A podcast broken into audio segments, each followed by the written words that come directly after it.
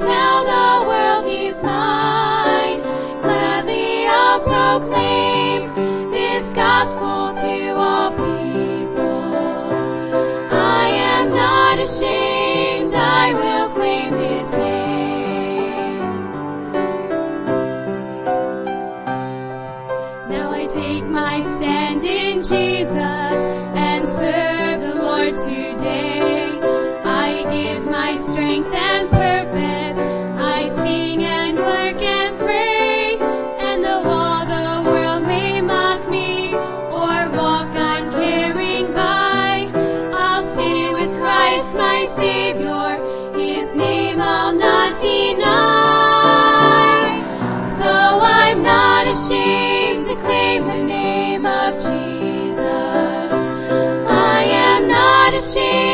Tell the world he's mine.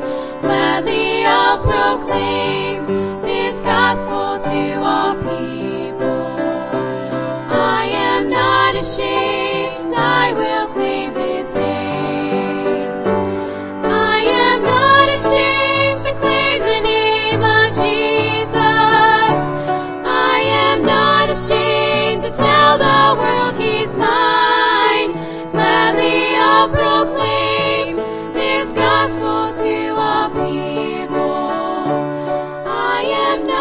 not ashamed, I will claim his name.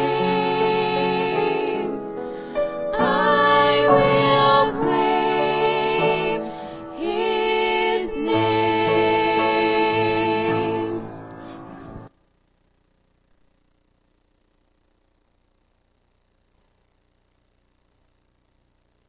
Amen. That's good.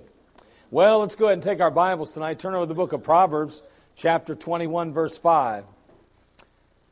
if I get distracted, don't be concerned. It's just that my notes are crooked. I don't know why. When they printed out here just a moment ago, they're going crooked on the page, and that drives me crazy. I don't know. I'm just kind of weird like that. I look from the left down the line, and it's just they're not the same distance, and that just really throws me off. All right. Proverbs chapter 21, verse 5. Let's take a few moments tonight and be encouraged, I trust, by just a simple thought. A simple thought tonight. Chapter 21, verse 5. One of the great books of the Bible, the book of Proverbs. Amen. Boy, so many truths and just so much wisdom. Again, it's one of those books and that we encourage young people to read consistently, daily. Uh, it's one that many of us uh, would be wise to do the same. And boy, I tell you what, you know, we talk about maturity in the Christian life, and uh, boy, I'll tell you what, biblical wisdom and all of those things. Boy, reading the book of Proverbs can really help us out. I've known some people that have made the statement that you can't understand the book of Proverbs. It's kind of hard to figure out. Well, I don't know about that, but what I do know is it's very practical. Very practical. Excuse me. So, Proverbs chapter 21, verse 5, let's start there. We'll read just one verse tonight. The Bible says, The thoughts of the diligent tend only to plenteousness, but of every one that is hasty, only to want. The thoughts of the diligent tend only to plenteousness, but of, the, uh, of, but of everyone that is hasty, only to want. Now, in the passage, there's a couple words. Number one, diligent. we see that word diligent. I'm sorry, my voice is fine. It's my throat that's bad. I feel perfectly fine tonight. I could probably whip 95% of the men in the room. But the fact is, and that's only if I had to, that's that, only the other 5% because you'd have to do it at once together. But my, uh, my, uh, something about like right in there, you know what I mean? Just gets right there. Okay, so anyway, we'll see how it works out. But nonetheless, diligent. Diligent. And that word diligent, get out of here. Get out of here. That word diligent, that word diligent means constant in efforts. what are you trying to do? Sabotage the front row, brother? You give that to me and I'll spit it out while I'm preaching or something. Somebody take it right in the eye. Just sit down where you're at. We don't need any of those in my mouth right now. That could be dangerous. Constant in effort. Constant in effort is diligent. Consistent day in, day out. We could say basically the person that's diligent is a hard worker. They're hard working. We could say that they're consistent and disciplined. Uh, we could also make the point that they plan ahead. They look down the road. They don't just see the road, they look down the road. um, we could say that they save regularly. In this particular case, the thoughts of the diligent tend only to plenteousness. This guy or this gal is hardworking, consistent and disciplined, plans ahead, and saves regularly, consistently. On the other hand, we have this person that's referred to as being hasty. Hasty. Hasty, um, meaning seeking a quick return, a get rich quick, if you will. Now, it wasn't that long ago, just a few days back, they had that big pot there, I guess, uh, was it, $1.6 billion for the lottery? Isn't that what it was or something? I mean, some of you played it. you know what I'm talking about. I was tempted to. I was just afraid I'd win, and then my picture would be on the front of the newspaper or something. I guess the worst thing could have happened is you'd have fired me, but I've still been rich. But the, the, the thing is, is that, what? So anyway, the, the fact is, though, is that, is that, I mean, the hasty person here seeking a quick return, a get rich quick scheme type thing, has big dreams. Boy, it's funny. Everybody has big dreams, don't they? really, we, we as a whole have big dreams. continues, this person continues to hope. But in the end, they're disappointed. That's what the passage teaches. But everyone that's hasty, only to want. That person, oh, they have big dreams. They continue to hope like everybody else, but in the end, it doesn't work out for them. Uh, you know, things don't happen quickly usually. I mean, we don't get rich overnight. We don't build strong marriages overnight. We don't have strong families overnight.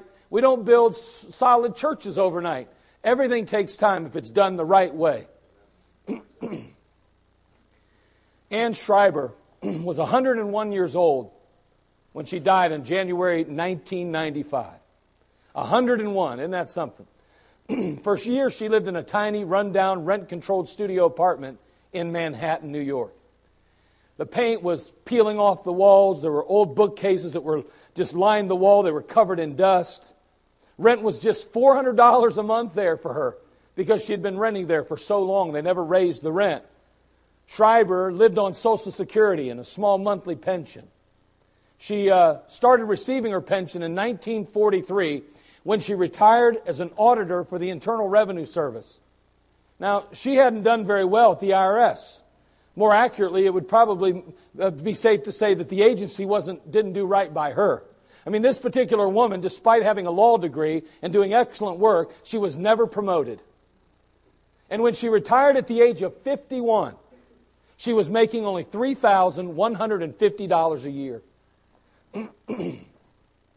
she was treated very, very shabbily, said Benjamin Clark, who knew her well, about as well as anyone did.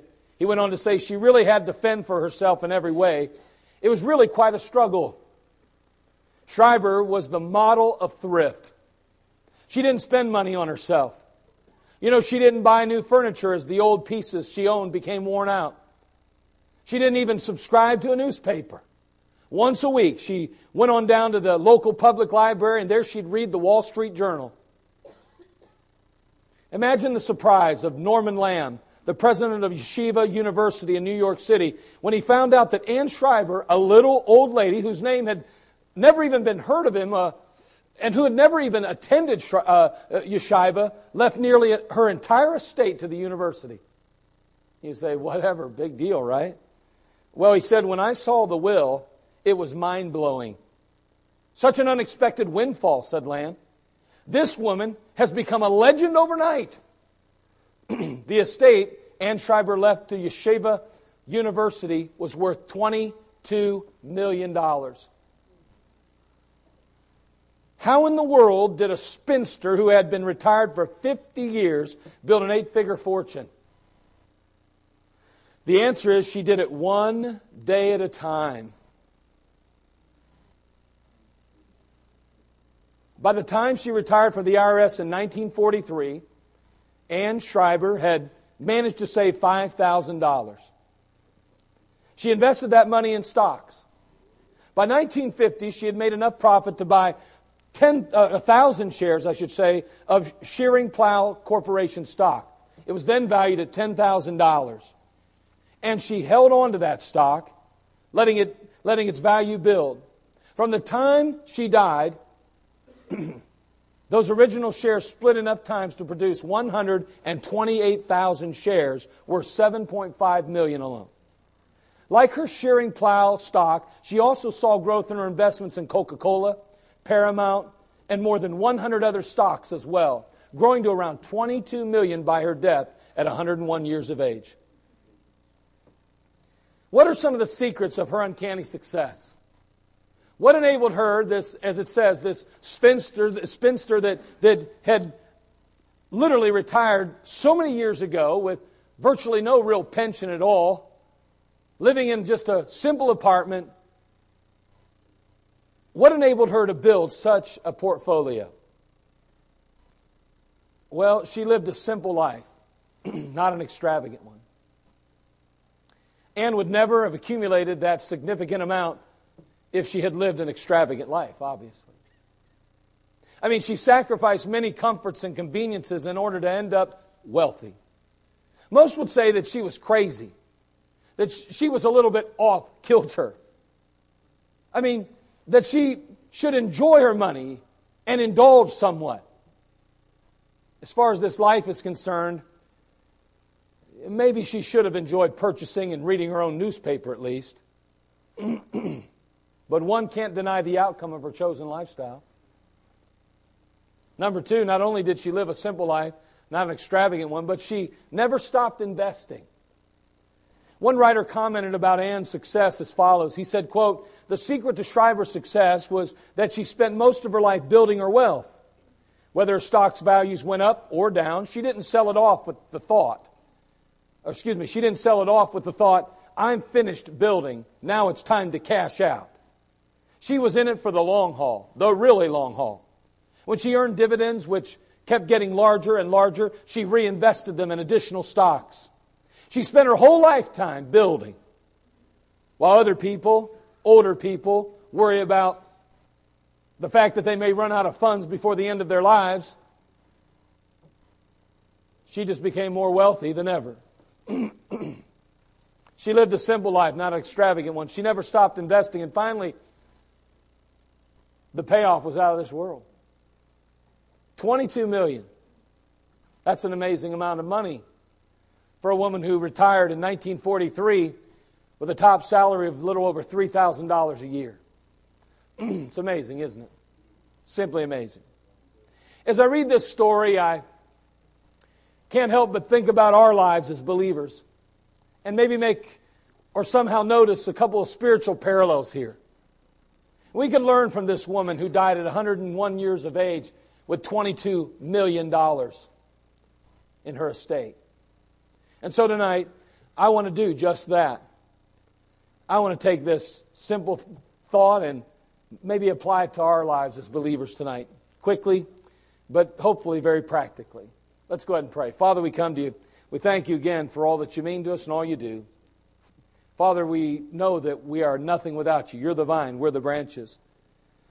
we come to you now and ask that, Lord, you would manifest yourself in our lives, that you would reveal yourself to us through your word, that Father, our hearts would be stirred as we consider what this elderly lady did through those years of her life and realize that, Lord, maybe we too could be in a position where one day our estate, so to speak, would be worth much more than any would ever imagine. Father, we certainly look forward to eternity as well and ask, Lord, that you'd bless us and help us to prepare.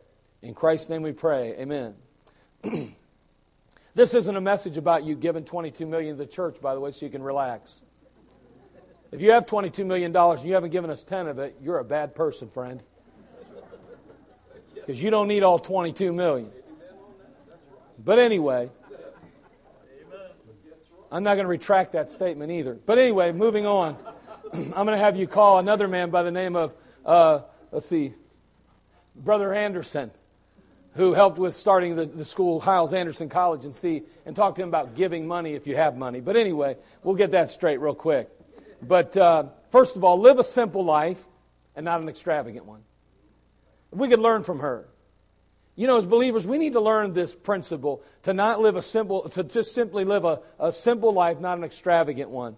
In the book of Matthew, turn there, chapter 6, verse 33. the Bible teaches us, the Lord Jesus Christ speaking, he makes the statement over here in Matthew 6, verse 33, a, a very powerful statement. One that I think sometimes we overlook. He says, But seek ye first the kingdom of God and his righteousness, and all these things shall be added unto you.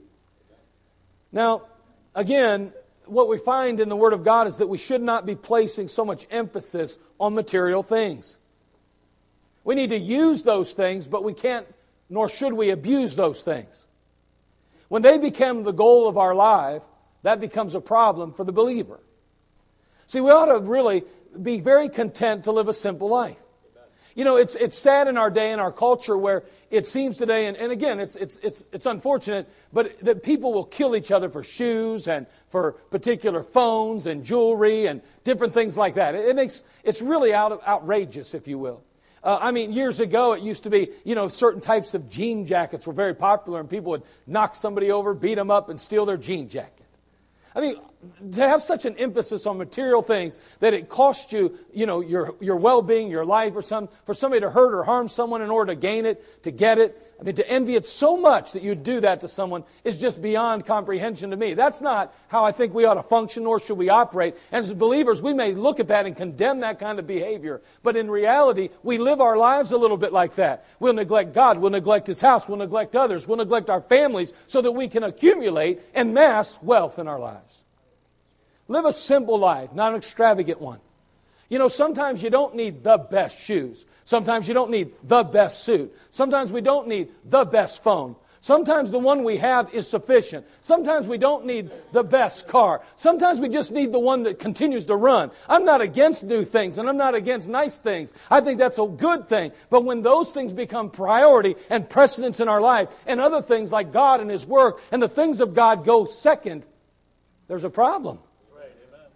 Live a simple life. Be content with simple things. Boy, I'll tell you what, if there's an area that's destroying our world, and, and, and, sadly enough, many of our marriages, even within the context of the local church, it's this desire to want things, to have to have things. Man, I'm about sick and tired of young couples starting off thinking that they should have everything their parents have. That bothers the life out of me. And you know what that breeds?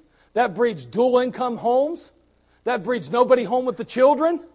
And so we have all the things, but we don't have a home. Someone says, well, I don't agree with that. You don't have to agree with it. But look at our world today and then tell me how good it's turning out. We got problems, and I'll tell you what, the reason that's happening is because things are more important than the real things that matter to God. Live a simple life, not an extravagant one. There are needs that have to be met. God is very aware of those needs. But we do have to be very careful. Furthermore, when we make those things like riches and things so vastly important in our life, it becomes a obstacle and it becomes a hindrance to us. Look at 1 Timothy chapter 6 verse 9. Before we get to that passage you're turning to it, I want you to realize today that in America there's not one person in this room that is not rich compared to world standards. Okay, let's just get there. Before we even get there, there's not one person in the room that's poor compared to the world. If you would go to other countries today, you'd realize you are rich beyond your imagination. You say, Well, my car's junk. You got one. That's right. You know, my house is in shambles. Well, at least you have one. You're not living on a box beside a railroad somewhere. And you got food in your belly. Well, I have to have food stamps. I can't even make it. I have a lot of stupid food stamps. They don't give me enough every month. You ought to be glad you get anything. First of all, you could be over there in the Philippines, sitting over there beside the railroad tracks, eating a little bit of rice every once in a while and trying to make a living, spending 13, 14, 16, 18 hours a day just to live.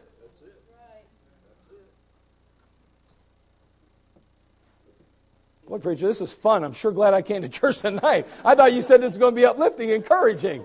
Yeah, I know. I did too. I don't know what's happening here. it's this message. It's crooked. It's got me off kilter. 1 Timothy chapter 6, verse 9. But they that will be rich fall into temptation and a snare, and into many foolish and hurtful lusts, which drown men in destruction and perdition. For the love of money is the root of all evil. For while some coveted after, they have erred from the faith and pierced themselves through with many sorrows. Boy, again, we're just being warned again. Live a simple life. Try not to be so extravagant in things. We don't always need the best things. What we need are the things that God wants for us. Let's just have balance in our lives. That's all. But I'll tell you what, if you can afford a new car, get one. That's fine, you know. Enjoy the things God has provided for you and allows you to have. But be careful that you don't make this living a comfortable, very, um, a life of ease your goal. If that's what it's all about. I mean, man, there's one little, uh, you know, somebody hit my car the other day. Man, there's a little crack in the front end. Who cares? Life will live. I'll live. It's not a brand new car. It's 13, it's, what is it? 2003. It's 12 years old. I'm, I'm going to end up giving it away to somebody. Don't line up, fellas. I mean, I'm not going to sell it. I'm not going to probably trade it in. I won't do that probably. Now, I don't know. I may trade it in. I don't know if I get the right deal. But anyway, the fact is, is that I'll probably just give it away to somebody. Because that's what I do with my cars. I don't like to sell things. I hate that stuff. I don't like pressure, you know. And I don't know anybody coming to my house and knowing where I live. I'm kind of weird like that. You know, I mean, before I was, I was, I was a pastor of Community Baptist Temple and I had an unlisted number. I was so worried somebody would find out where I was and make prank calls or something. Just, I was a little bit out of my mind, okay? But nonetheless, I still am. But, but you know, those are the things. I mean, but, but the fact is, is that, wow, it's okay. You know what I mean? We'll make it. It'll be all right. We can still use it the way it is. It'll work. It'll get me back and forth to work, and it's very comfortable as well. So, nonetheless, let's be careful with that. So, number one, live a simple life and not an extravagant one. I think we learned that from uh, Ann Shriver. Number two, I think we learned to make sure that we use God's blessings to bless others. When it was all said and done, she took that $22 million and she turned around and gave it to a university that would ultimately utilize it for the sake of helping people with education. Man, I, I, like, I like that she was selfless like that. I'm glad that she took that money and invested it in a nonprofit. She could have easily used it for any other thing she wanted to, but she cared about people enough to say, you guys use it. I know that there are young men and young ladies that can be benefit from this, this 22 million. And you want to know something in our Christian lives? I think that we need to be very aware that whatever blessings we do possess, we do need to use it to bless others. Look at 2 Corinthians chapter 8 verse 9. 2 Corinthians chapter 8, verse 9. and by the way, like I said, we're rich, really. We really are. I mean, I, I know you, someone says, well, you know, I don't make a lot of money. Yeah, but you're still rich. Think about what you have that you could bless somebody else with that doesn't maybe have everything you have.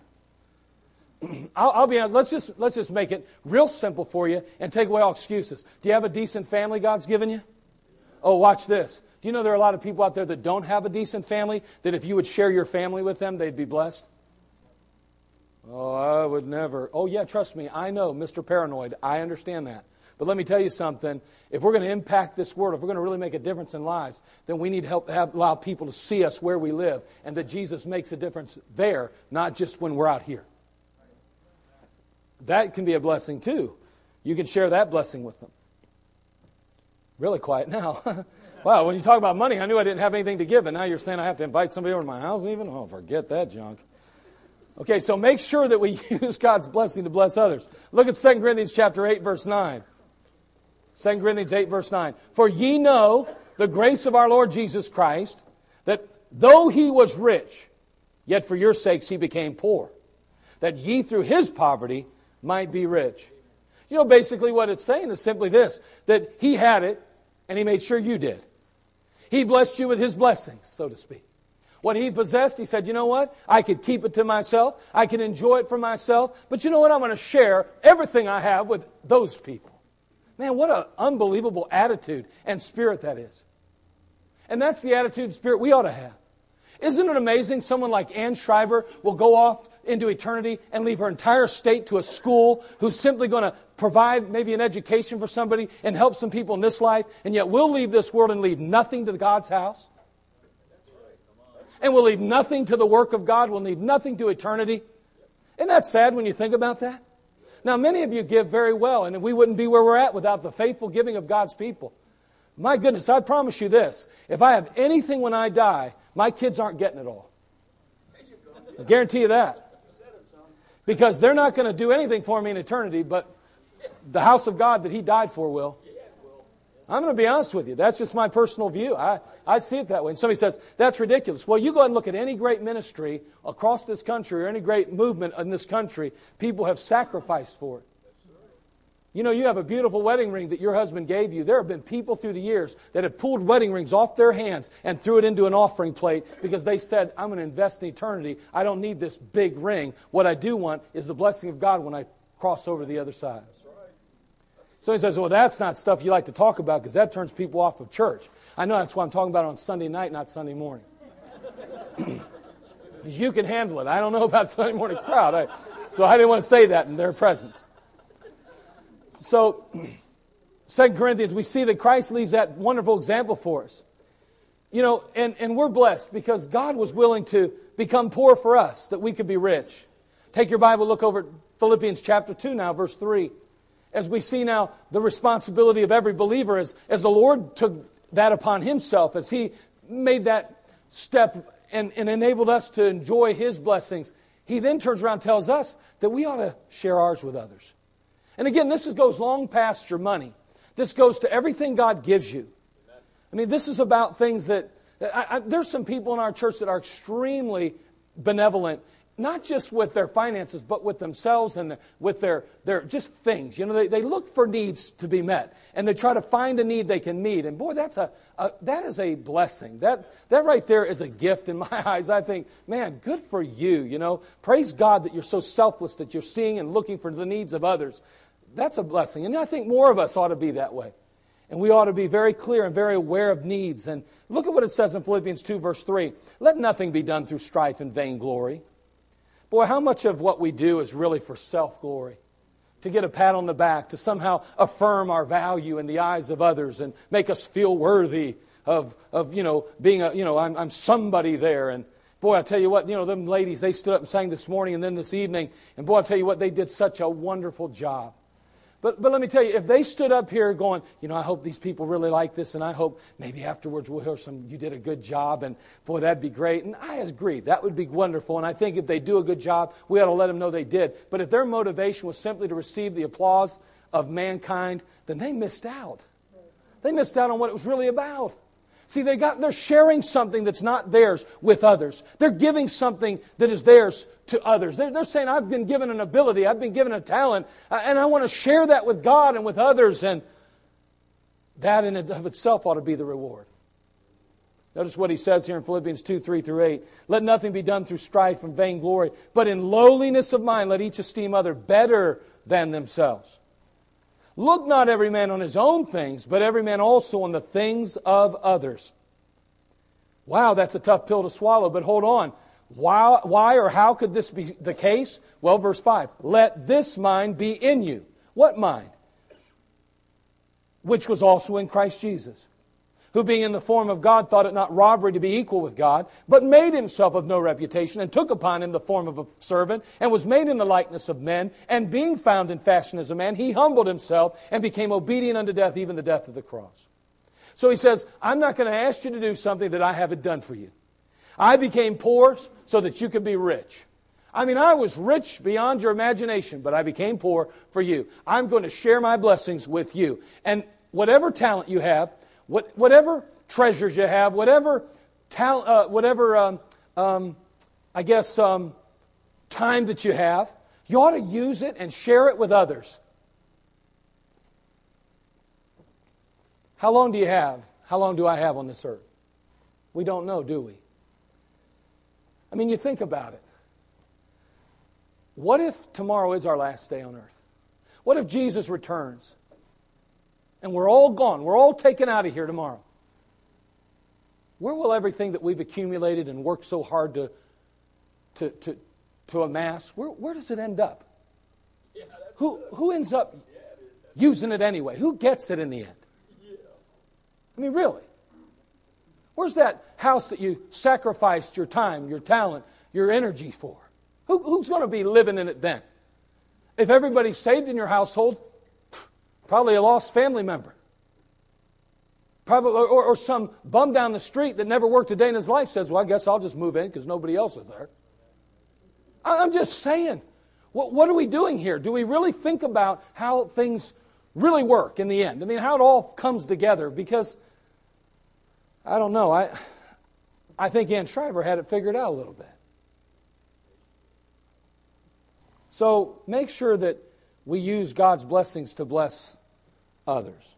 Number three, we must invest for a lifetime and eternity. So in 1 Corinthians 15 58, let's turn there.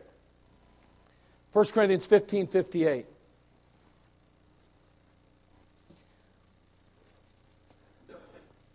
You know, the, Christianity, you know, if, if what we do is just simply go to church and, you know, we have a good time fellowshipping and we sing a few songs and everybody, you know, every once in a while we get together and we make a few pies and have a little bit of, you know, food after the service and, you know, help out at a few funerals here and there. And that's about the extent of our existence in the local church and that's the extent of our investment. We're wasting our time, folks. It's, that's not what the church is about. Church isn't about you having a, a, a fellowship with people and just enjoying, you know, a, a, time together like you would if you walked down to, you know, the Cheers Tavern and, you know, everybody knows your name. You know what I'm talking about. I mean, really, I mean, that's not what this is about. This isn't we come in and boy, we feel good because everybody knows us. We got kind of like this extended family. That's what it's really all about. No, we don't gather for that purpose. That is a, that is a byproduct of what we do. The reality is we gather together because there's a world going to hell, and Jesus Christ has given us some marching orders, and we're to reach a world with the gospel, and we're to help to build up and equip people to go out and do the work. Man, God wants us to honor Him through our, our time, through our effort, in every aspect of our life. But this church and any other church, if it's simply a social club, we got a problem. So we come together to invest in this life, to take our time, to take our, our talents and our treasures and say, I'm going to invest them in something that matters in life and something that matters in eternity. Amen. That's right. That's right. 1 Corinthians 15 58 says, Therefore, my beloved brethren, be ye steadfast, unmovable, always abounding in the work of the Lord, for as much as you know that your labor is not in vain in the Lord. I am 52 years old, going on 53. I'll be honest with you. I'm not sure that I have the same level of energy I used to have. I'm not convinced that I'm quite as athletic as I used to be. Not that I was really ever that athletic. I never could slam dunk a basketball unless it was a seven foot rim. I, I really wasn't that athletic. However, let me say this. Even though I'm getting older, I want you to realize I can still do something. I, I may not be able to do everything I used to do, but I can do something. Now, the, the fact is, is that you and I need to invest for a lifetime. You may not be able to do what you used to do 20 or 30 years ago, but you can do something.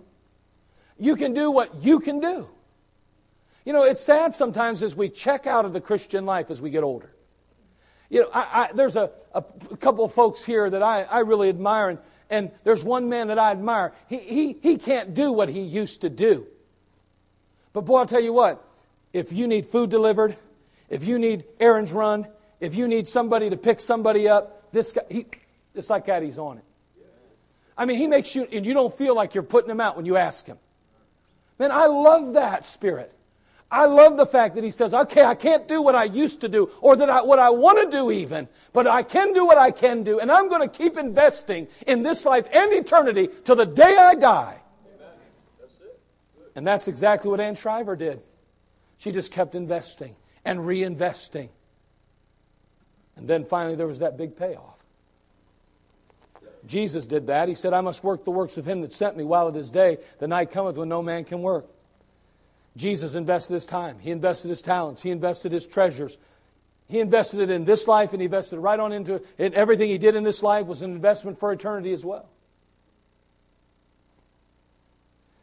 Finally, number four, and last. Again, we've already touched on it, but never forget that there is a payday coming. There's a payday coming.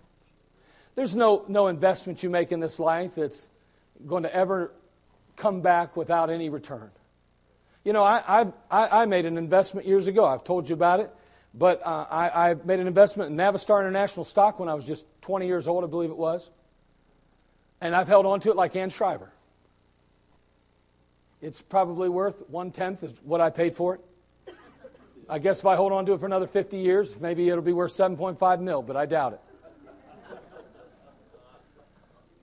But I remember buying that stock for $778. 7.78 is what it cost at that time, and I thought, 100 shares, I'm going after it. Man, I'm, I, I mean, I had a stock tip. My dad's stockbroker told him, man, this thing's going to go up, be 12 bucks in a matter of a couple months. I thought I'm going to flip that stock, man. I'm going to make me some quick cash. Well, it's, it, it flipped all right. They, they, they, they didn't have a stock split the right way. They had a stock split the wrong way. And it didn't just go back two for one, it went 10 for one backwards. So instead of having 100 shares, I had only 10 shares of stock now.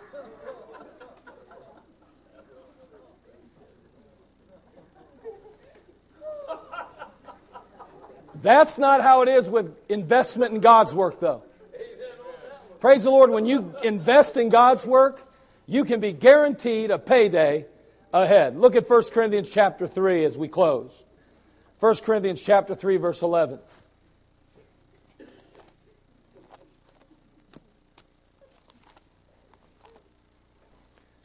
First Corinthians chapter 3 verse 11.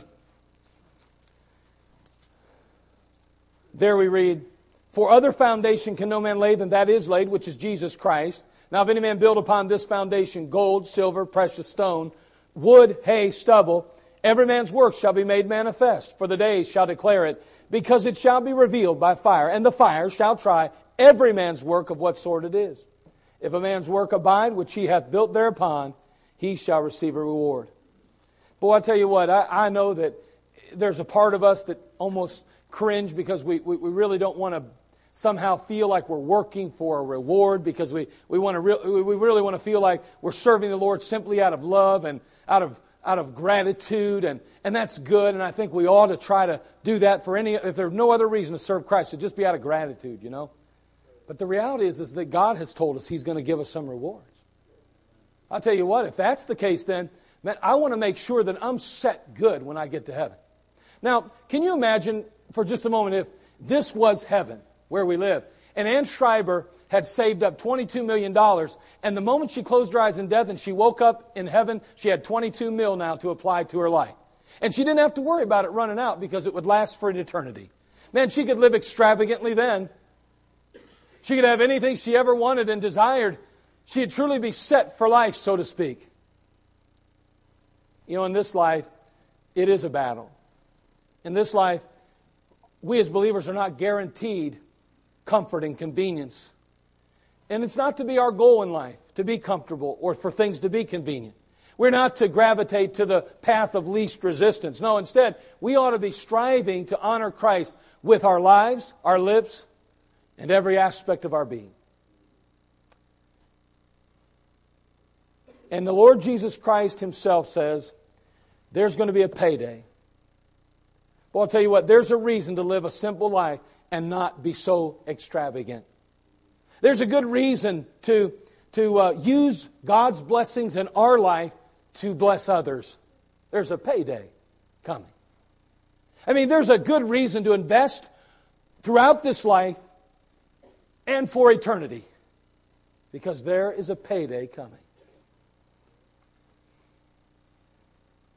The thoughts of the diligent tend only to plenteousness, but of every one that is hasty, only to want. If we're so desperate to have everything now, we will only want in eternity. Let's make sure that we are diligent in this life to prepare for the next. Boy, the Lord will bless it. Just keep investing, and you'll never want in eternity. You'll never want. Father, we come to you. We thank you again for just this time that we've had in your word, a very simple thought tonight.